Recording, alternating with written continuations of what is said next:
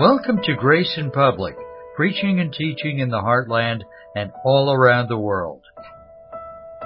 One quality of real biblical Christianity is that it's practical. It's applicable to life. It doesn't cause us to be in bondage. A popular media would portray Christians in a light that would make them appear to be in bondage to certain rules and regulations.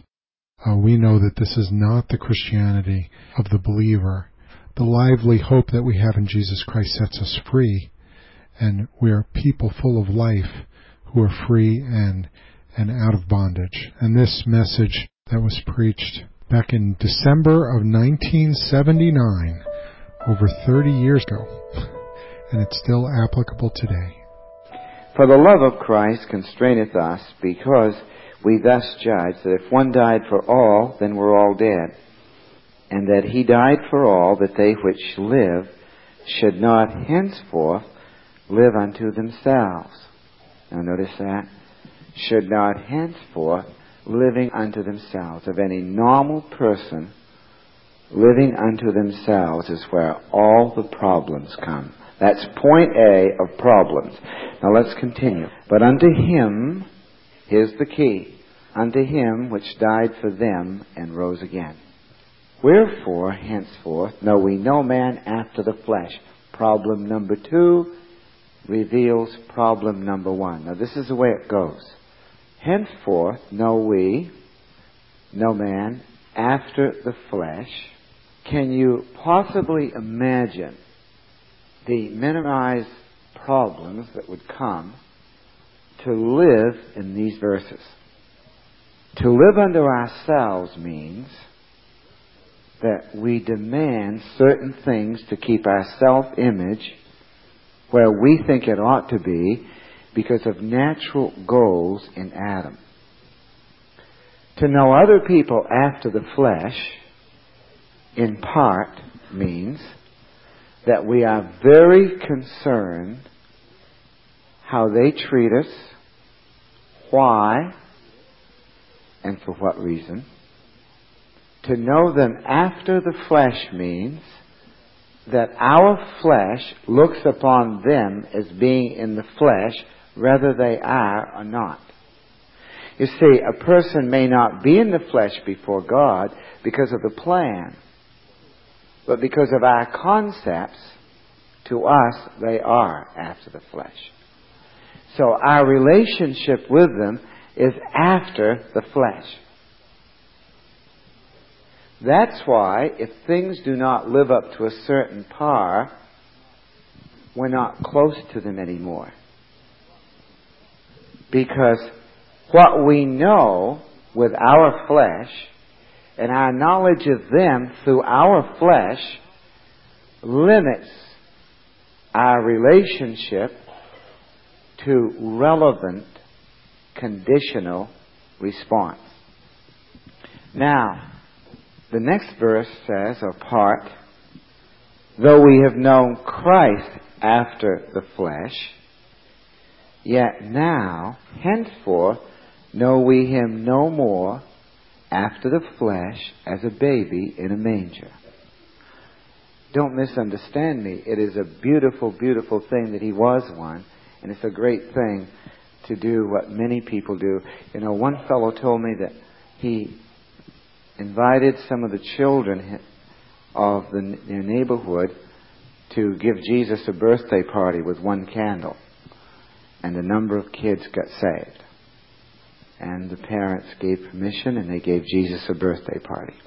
It's a beautiful thing when a child, four and five years of age, is taught from three years old and up who God is. Why did Christ die? And a child grows up very young knowing the answers to questions that college students cannot answer in some cases. Hmm. That's unique. Josh McDowell the other night said that he had a whole group of college students where he gives his lectures and then he leaves it open for argument and debate and questions. And he asked college questions like this Why did Jesus Christ die? They didn't know. Who is God? They didn't know. So he called his three-year-old son and he said, Who is God? And his son says, God is the creator of all the universe, and God is the redeemer of our souls, and God is eternal life. And the college students just went, Three years old. He said, Question number two, son. Why did God put on a human body and die for our sins? God became flesh because mankind had gone into sin, and Jesus Christ died on the cross of Calvary to shed his blood to die for their sins. He was buried and rose again and went to heaven that whosoever would believe and receive could have eternal life. Had it memorized. Well, how do you live a spirit filled life? said the Father. You live a spirit filled life by walking in the light of the Word of God and growing in faith and knowledge of Jesus Christ and just plain obedience. Word for word dogmatic answers. Knew them inside and out, three years of age. Now, it's beautiful when believers really have a real meaning to everything about their life. And as thankful as we are for the manger, and as proud as we are that God loved us so much that He became a baby in that manger, we don't know Him anymore as a baby in a manger. We don't know Him anymore being crucified in weakness in 2 Corinthians 13:4. We don't know him anymore as the one that was rejected, beaten, and repudiated. We don't know him after that flesh anymore at all. But we're thankful for the historical fact, and we're in love with the fact that he did it. But, therefore, we don't know any believer after the flesh. People get in bondage to Christmas, while some people enjoy it. Others get in bondage to getting gifts. Others get in bondage to the commercialization of it. And many others get in bondage to the money that they have to spend. And Christmas to some people becomes bondage. It's so easy to get in bondage. Let me illustrate it. A pastor takes a new congregation and he loves God very much. He gets in bondage to do well. He gets in bondage to be accepted. He gets in bondage to be effective. He gets in bondage to be liked. He gets in bondage to be approved. He exalts the truth of knowledge but doesn't experience the life of love from God toward Him because he's in bondage after the flesh. A couple gets married and they say amazing vows and they have a beautiful wedding. And they recognize that they are getting married unto God, and Deuteronomy says that God requires a person to keep his vows who is a Christian. Deuteronomy 23, 21. Ecclesiastes 5 says it is required of a person that he be more ready than ever to pay his vows. Now, they get married and say their vows, and then performance is demanded. After the newness of the honeymoon is over, or sometimes before it is, one member of the marital union looks at the other person and inwardly, according to their personality, demands performance or they're trying to get something out of their partner based upon what they demand through their temperament.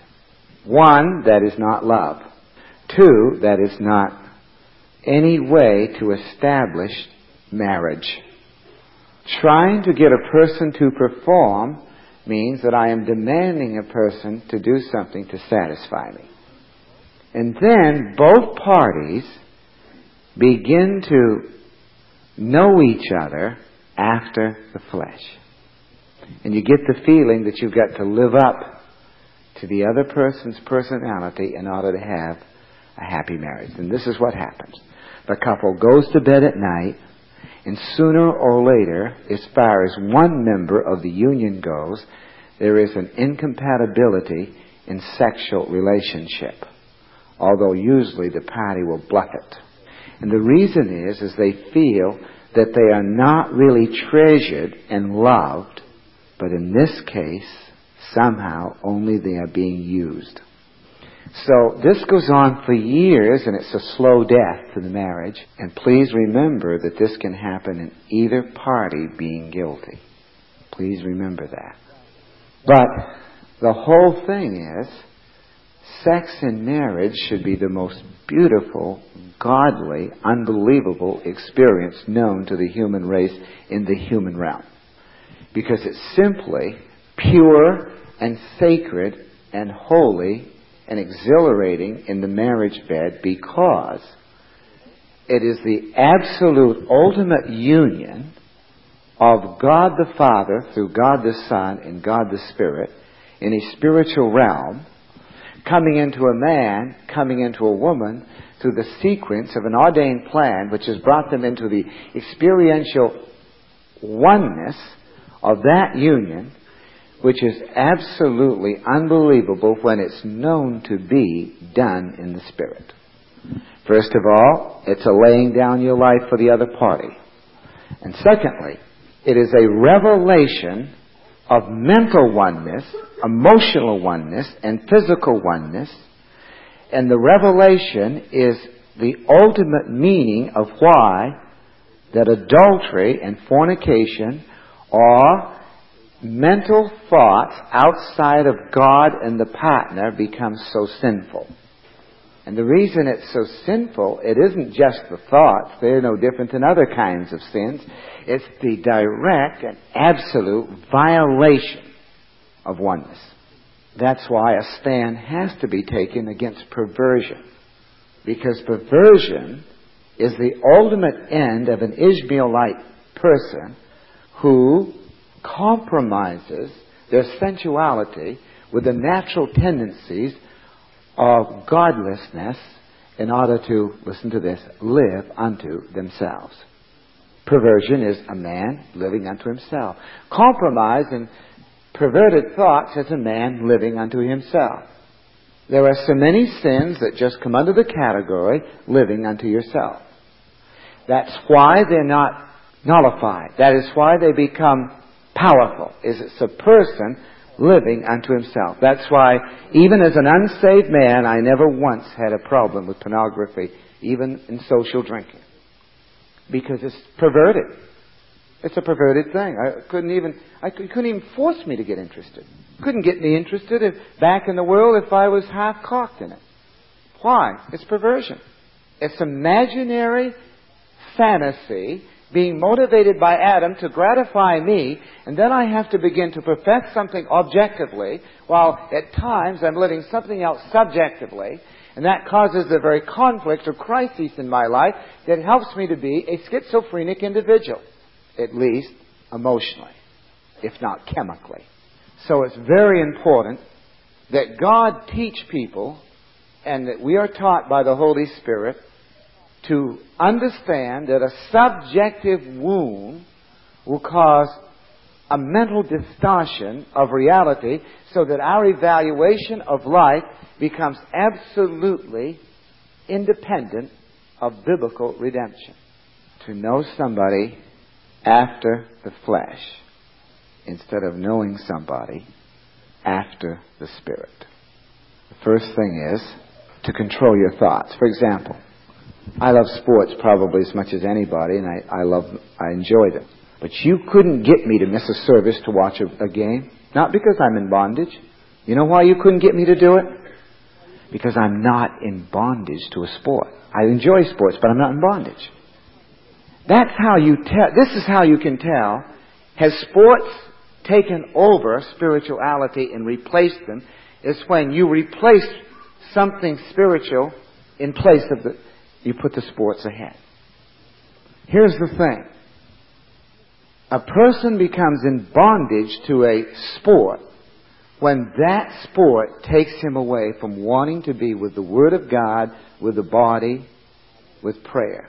I can name a hundred things and I can back it up with chapter and verse if I wanted to.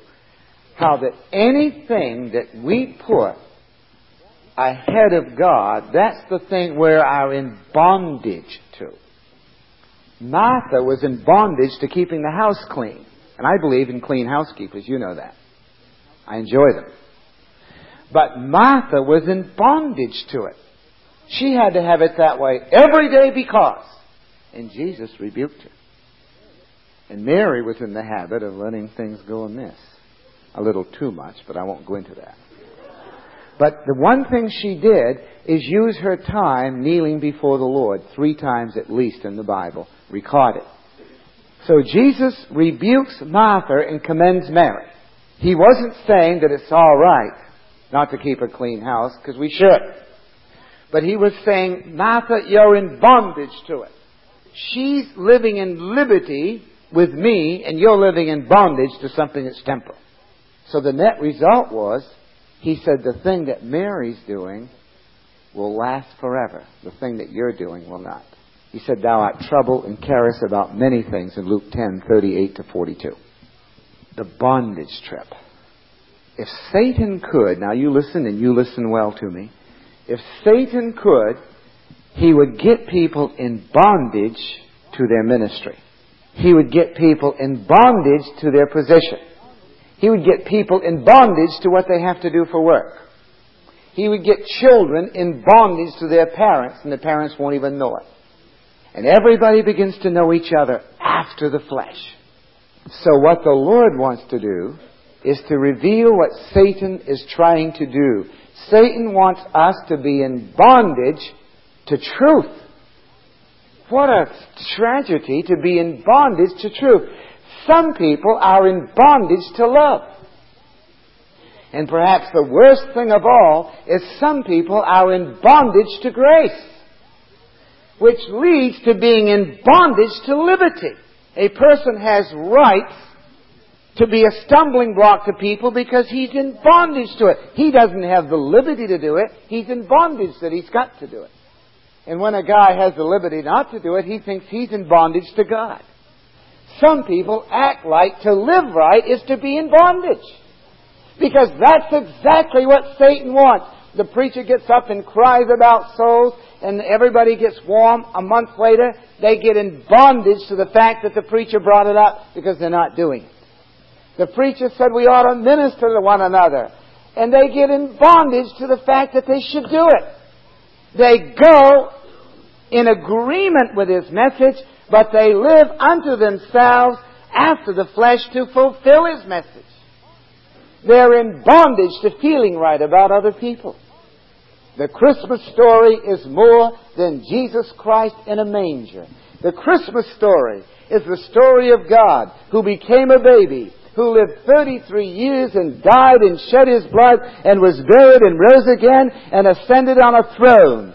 And he wants us to be seated together and to be totally filled consistently with the power of the Holy Spirit, with the godliness of righteousness, with the truth in the Word of God. And he wants the Word of God to liberate us from any bondage so that everything I do is liberty in God. In 2 Corinthians 3.17, where the Spirit of the Lord is, there is liberty. Liberty to win souls and not be in bondage. Liberty to forgive and forget and no bondage there. Liberty to love your enemies. No bondage doing it. It's God only and not me. I'm not living unto myself and I don't know myself after the flesh. A liberty a liberty to be free and faithful to the services, a liberty to, no bondage, but a liberty. Because the Spirit of God is there. A liberty to plan for God and live for God and take time for God and redeem time with God. A liberty to go all the way with God in godliness. Why? Because when we get to know the truth, the truth sets us free. Wait a minute, then we continue in the Word and we are free indeed and we are His disciples indeed. When it's all said and done, you come up with Jonah 2.8 or Psalm 3.8. Salvation is all of God. That's the gift of Christmas. That's the gift of New Year. That's the real gift.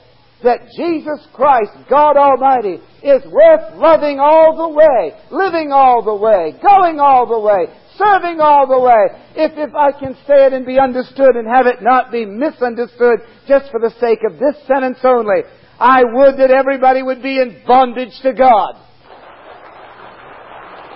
not in bondage to social drinking, not in bondage to cigarettes, not in bondage to lust, not in bondage to resentment, not in bondage to lying, not in bondage to laziness, not in bondage to these things, but a bond slave of Romans 1 1 to Jesus Christ as Lord. If you can, don't forget to send a tax deductible gift to us. Your generous donation made to our program promotes this broadcast and ones like it going out on the internet and broadcast on local stations throughout the United States. So please prayerfully consider what you can give. Find out how to give your donation at www.graceinpublic.com. Now, we reading out of Galatians 6, this is an amazing passage of Scripture. We, we see it as a restoration passage. The, the end of the book of Galatians, very applicable verses at the end of all of Paul's uh, epistles, very practical application of the doctrine that he presents in the beginning and the middle of the epistles. And here he ends this with this verse about restoration that really show us principles about our thinking. Let's read through them starting in verse 1.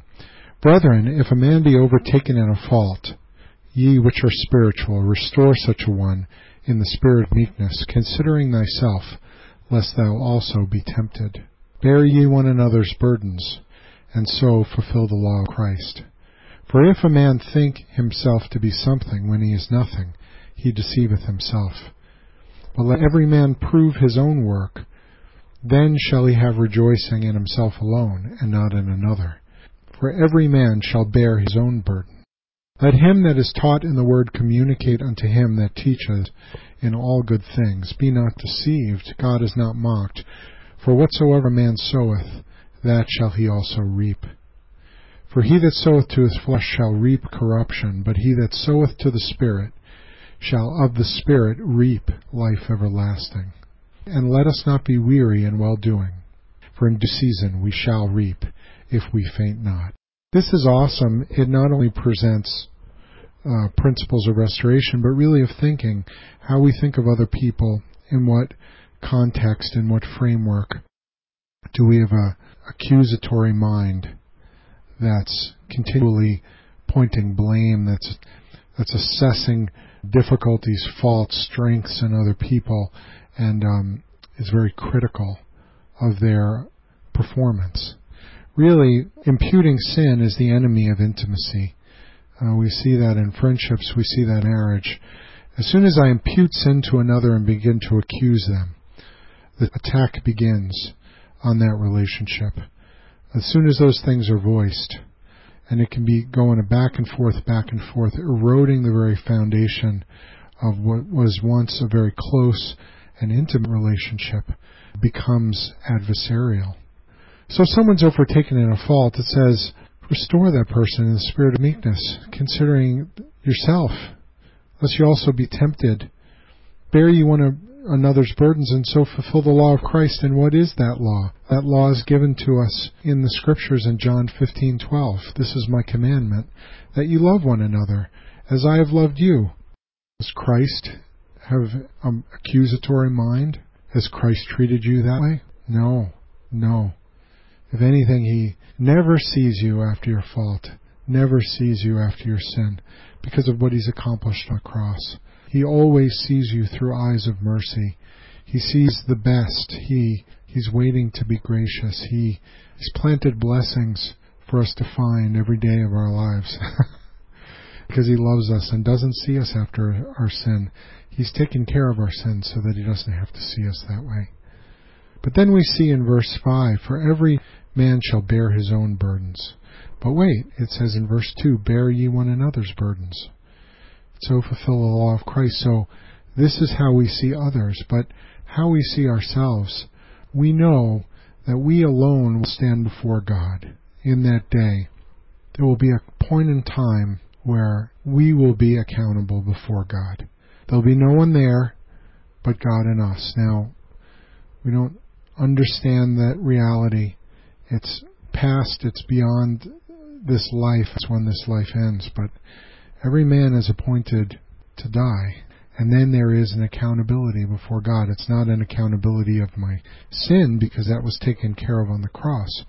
But there is an accountability, words that are spoken, there's an accountability to what I did in the body. Did I receive the grace of God? Did I walk in the promises, in the provisions that He gave me in the scriptures? And it's a re- there's a reward seat, the Bema seat. We we have a sense that there will be corporate rewards, and there will be individual rewards. The Bema, the very word, is the same word that's used in the Olympics. That those uh, podiums where we see where the, the gold and the silver and the bronze medal are awarded. It's not a seat of judgment like before a judge. It's seat of reward.